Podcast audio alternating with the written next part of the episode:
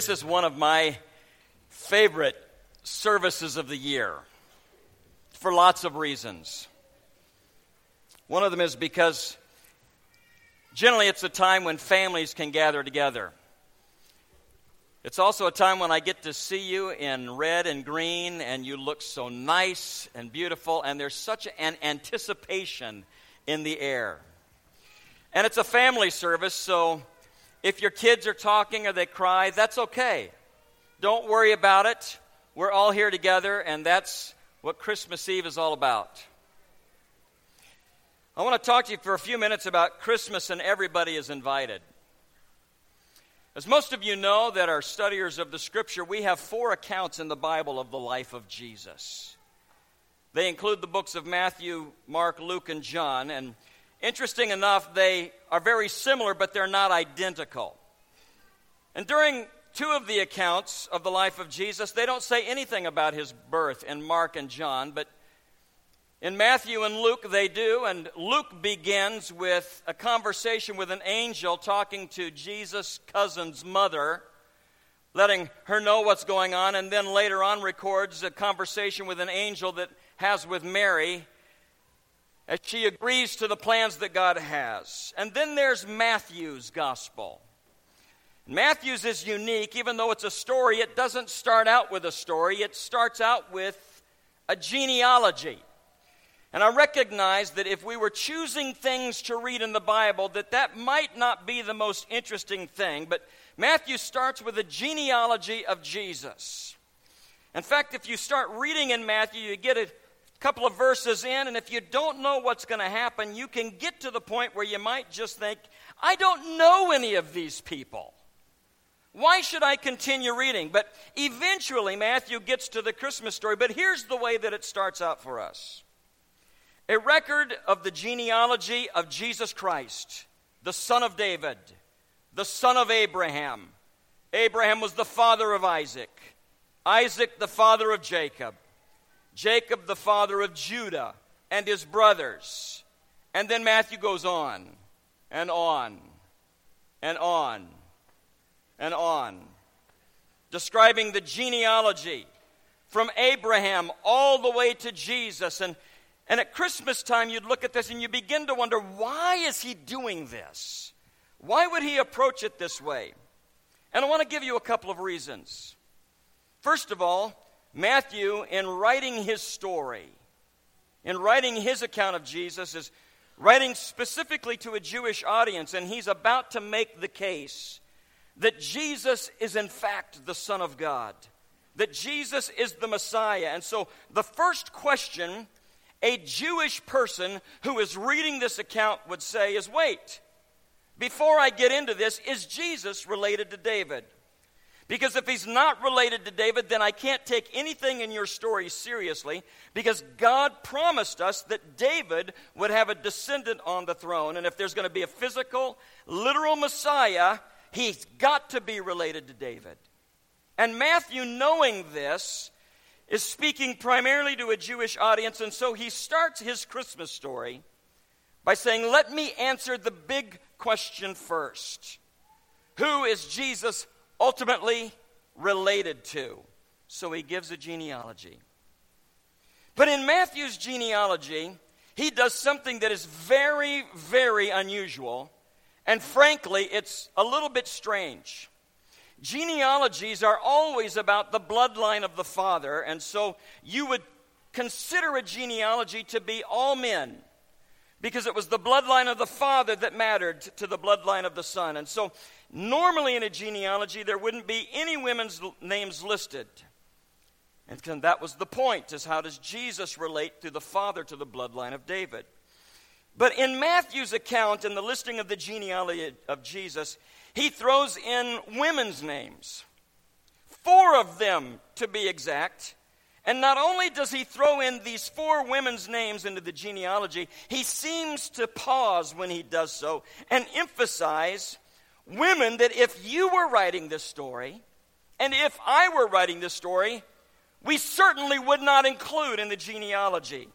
We would want to leave them out.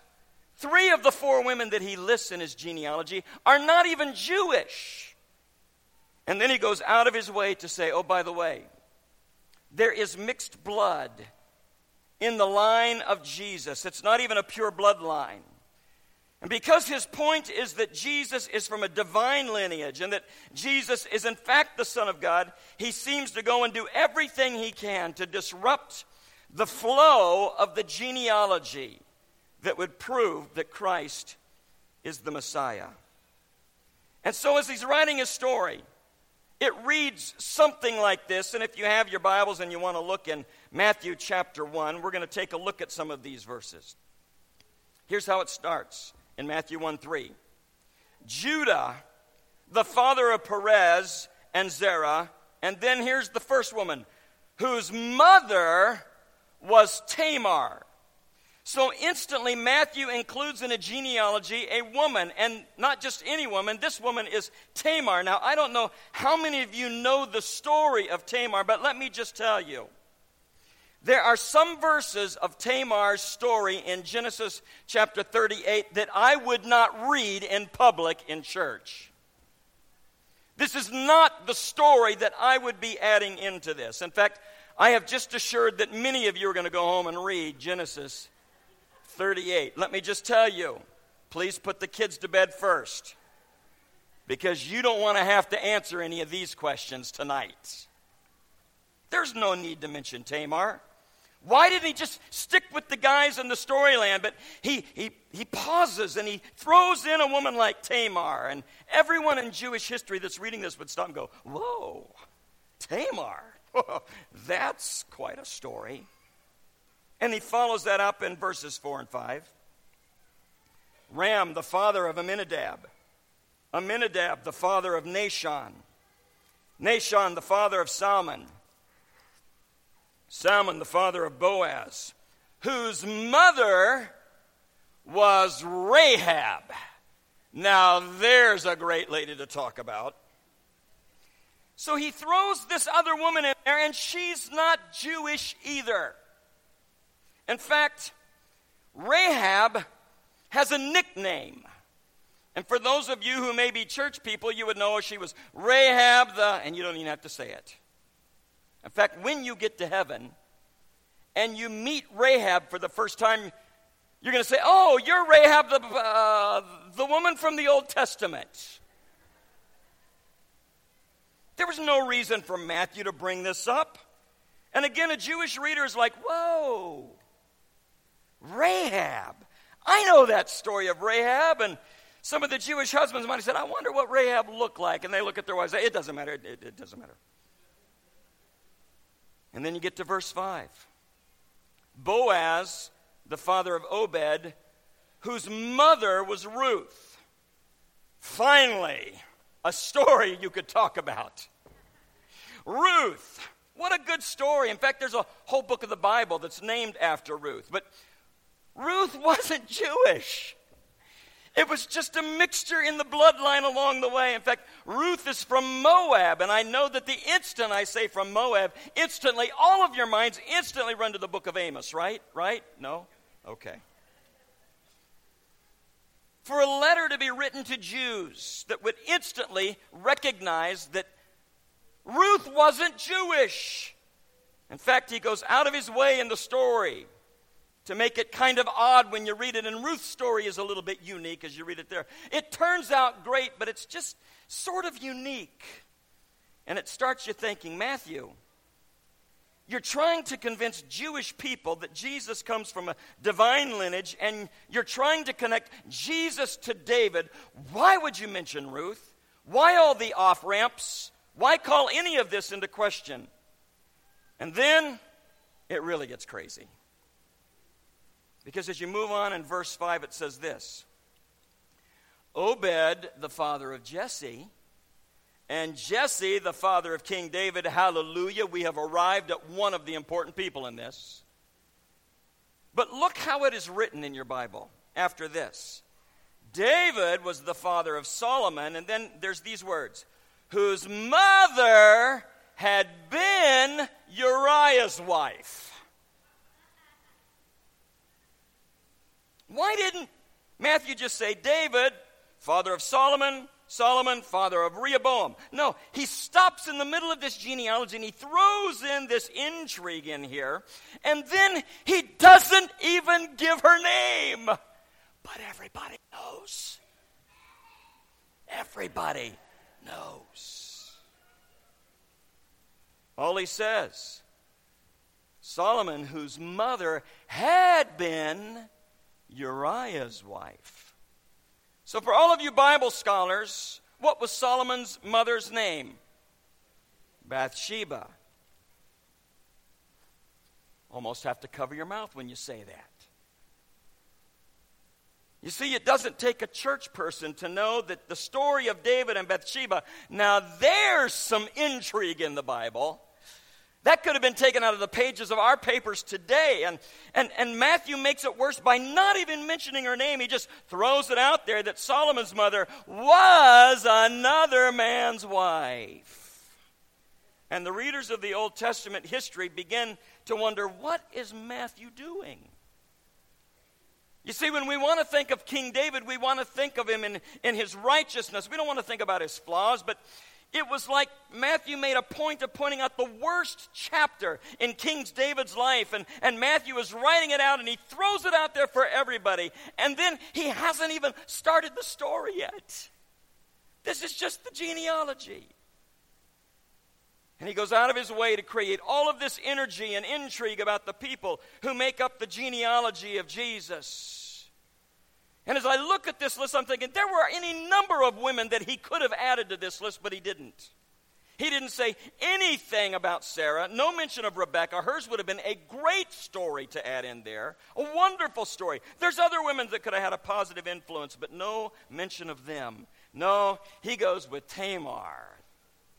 He goes with Rahab and Ruth and Solomon's mother, who had been another man's wife. Why did he do that? Here's why I think he did it. Matthew had just spent three years with Jesus. As he is writing this out, he had just watched Jesus die on the cross. He'd stood next to an empty tomb and knew that Jesus had rose again. Matthew had listened to Jesus as he taught. He knew the kind of people that Jesus would reach out for. And he knew that all of these shady characters and all of their baggage and all of their sin and all of their embarrassing stories, Matthew knew that was the point to the story of Jesus. Matthew knew that sin was the issue that Jesus came to address. Jesus didn't just come for sinners, he came from a genealogy of sinners. And that was okay because that was the point. Matthew knew firsthand that really what has happened at Christmas time was that it's the story about light coming into darkness, the story of life coming into an environment characterized by death, the story of grace penetrating the boundaries and the walls created by the law, the story of forgiveness coming into a world that only knew condemnation. And another thing that Matthew knew was that it was what motivated him to put all the seedy characters in the genealogy of Jesus. He knew that the Tamars and the Rahabs and the Ruths and the Bathshebas were his kind of people. If he had to lump himself in with a group of people, it would have been with them and not the righteous. You see, Matthew goes on to tell his story. The most embarrassing day of Matthew's life is the first time that he met Jesus. You see, it happened in Capernaum, a little town on the coast of the Sea of Galilee. And one day Jesus was traveling with some of his disciples, and he got to the shore. And as he got there, there was a group of men that were carrying their friend who was paralyzed, and they had him on a mat. And when they knew that Jesus was there, they brought their friend to him and placed the mat in front of Jesus, and Jesus stands there looking at him. And the reason they did that is because they knew that Jesus had been known to heal people.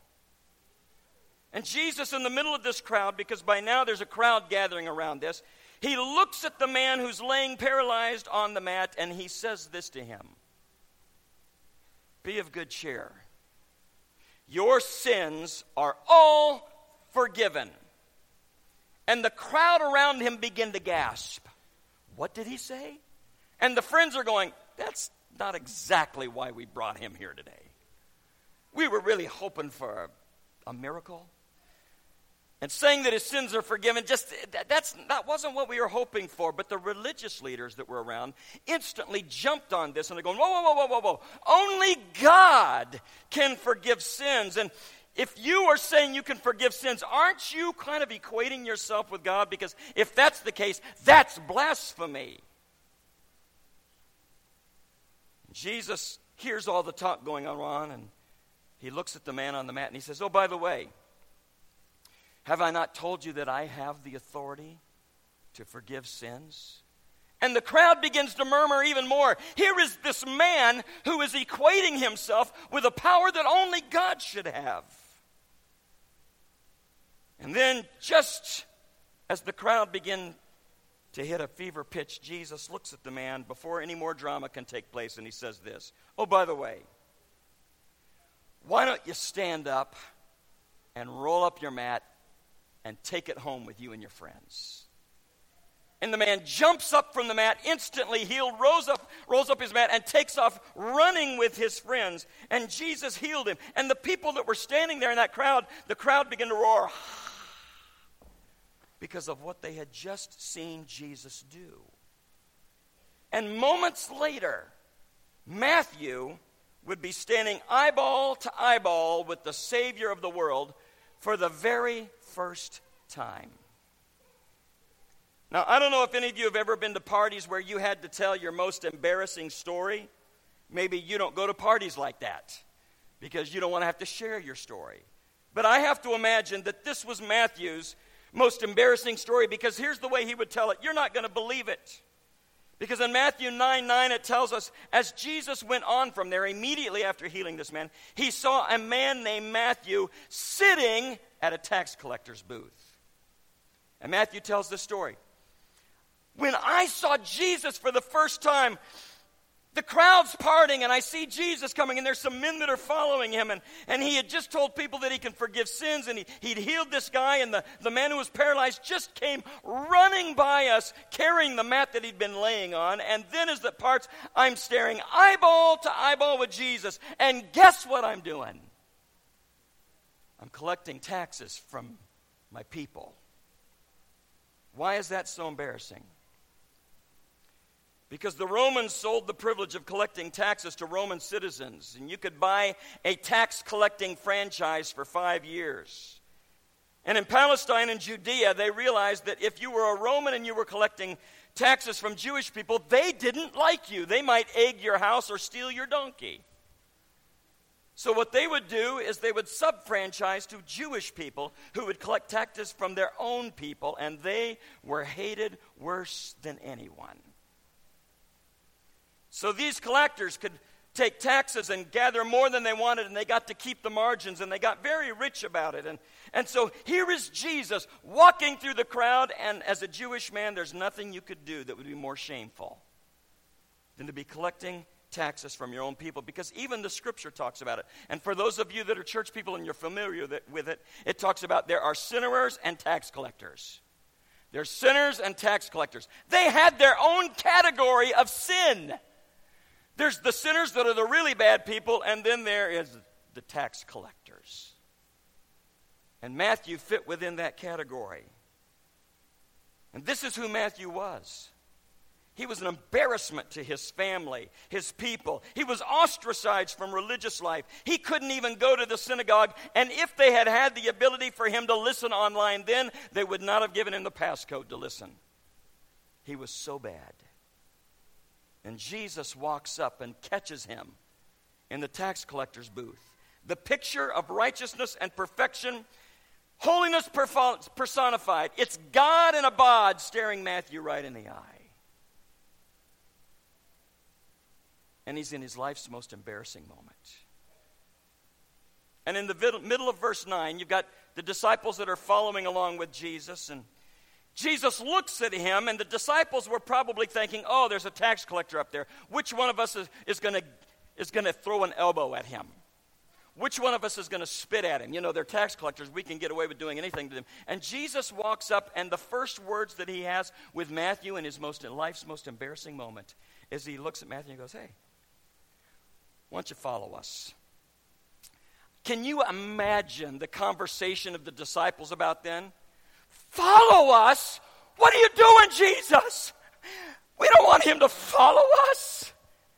Don't you know what this is going to do to our movement if you start inviting tax collectors who are below sinners into our movement? What are you? I can't believe you're doing this, Jesus. He says, Why don't you follow us? And Jesus probably looked back and go, Hey guys, shh, shh, shh. Peter, don't make me come back there. This is the worst day of Peter's life outside of the crucifixion. And then in the conversation with Peter, he goes on a little bit farther after inviting him to follow him, and he says this to him. Peter's going, Great, where are we going? And Jesus says, Hey, I thought we'd go to your house. And Peter goes, His house? I can't believe it. You are doing nothing but killing the movement. I, I can't be seen at his house. And Jesus looks at him and he said, Hey, Follow me. Let's go to your house. And just as Matthew is writing this story out, the story of Jesus and Christmas, he has got to be laughing to himself as he's jotting this down about the reaction of Peter and the disciples to Jesus inviting him. And in verse 10, it says this While Jesus was having dinner at Matthew's house, and let me tell you something, I bet it was a phenomenal meal because Matthew and all of his friends were rich. They just didn't have any friends. So Jesus and the disciples get to go and walk into his house, and they're having this great meal. And it says that many tax collectors and sinners, you love that double line there, came and ate with him. Now, across the street from Matthew's house during this time are the righteous people with their picket signs. We hate sinners and tax collectors. And they're just marching back. They cannot believe that Jesus, of all people, would go and have meal with them. And some of the disciples may have been outside at the time, and, and the righteous people from across the street are going, Hey, hey, hey, come over here and talk to us, a couple of you. Come, come over here. And so finally, even though I'm sure they were embarrassed, they kind of wander across the street and they have a conversation over here with some of these leaders. And here's what they ask them Why does your teacher eat with tax collectors and sinners? And maybe they were embarrassed, so Jesus, it says, steps out of Matthew's house and he responds this way It's not the healthy who need a doctor, but the sick. But I go and, and he says to them, Go and learn what this means. I desire mercy, not sacrifice, for I've not come to call the righteous, but sinners. Now, if this were to happen today, don't you think that Matthew and his friends might be a little bit offended at being called sinners? But they weren't. And you know why? It's because people who are far from God know that they are far from God. People who are not in a relationship that's thriving with the Lord, they know that they're not in a relationship that's thriving. Matthew knew that he was a sinner, and as he's writing a story under the inspiration of the Holy Spirit, here is what he's considering. I know that I'm not righteous. I know that I've done horrible things. I know the kind of person I am. I know that I'm lumped in with the sinners and the tax collectors. I know that I'm sick, and I know that I need a spiritual doctor.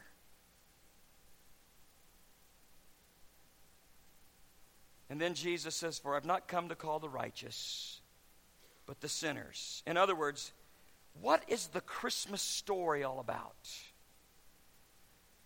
It's about a Savior who recognized that it doesn't matter how good we are, we can't get there to Him without help.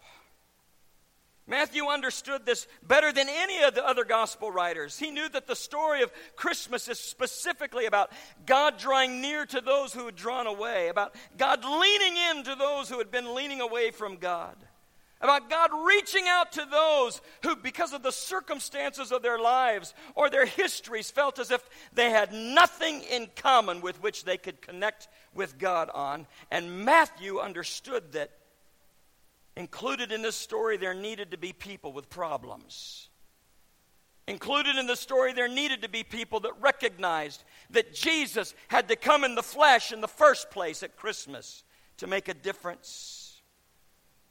And at the end of Matthew's story, here is what he discovered. For those of you that may be in the back and can't see this, it says, What I've done. Matthew knew that there were many people in his day that were standing on the platform that they felt what, what they could do to get in contact with God, the platform they stood on, was based on what they had done.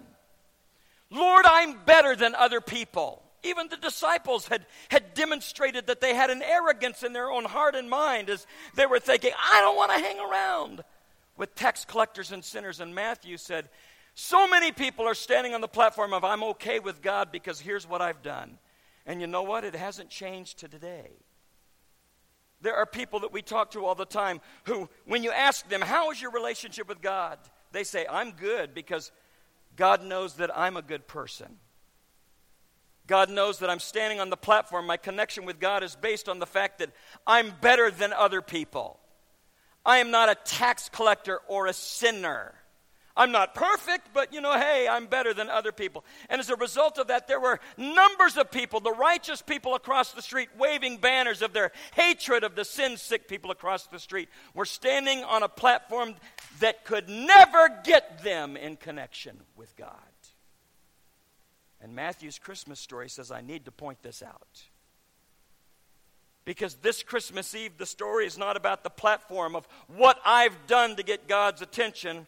The story is about a Savior that came to live among us. And the only platform that we have tonight to be able to connect with God is through His Son because it's what He's done for us. Jesus came, God in the flesh, to live and dwell among us.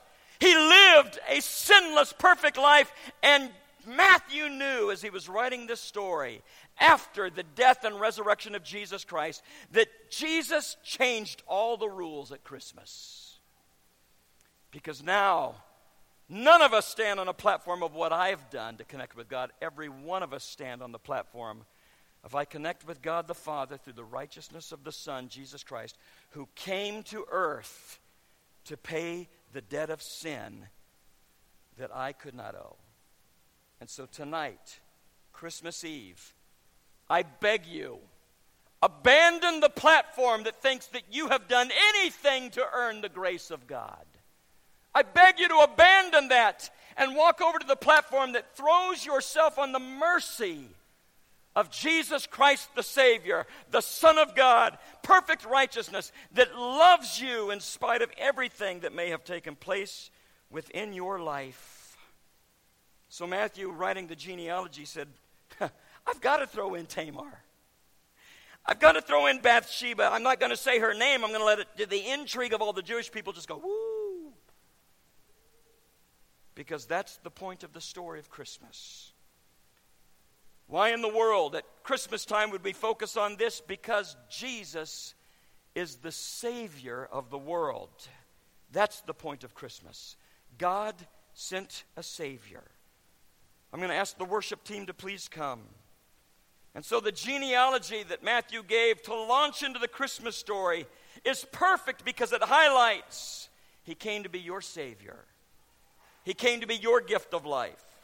He came to be my sin payment and your sin payment. He came to be the gift of righteousness. He's the bridge to a holy God upon which I stand on the platform that He created.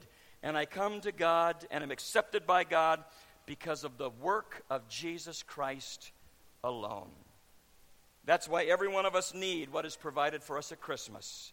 Behold, a Savior is born, and He is Christ the Lord. Would you please stand with me?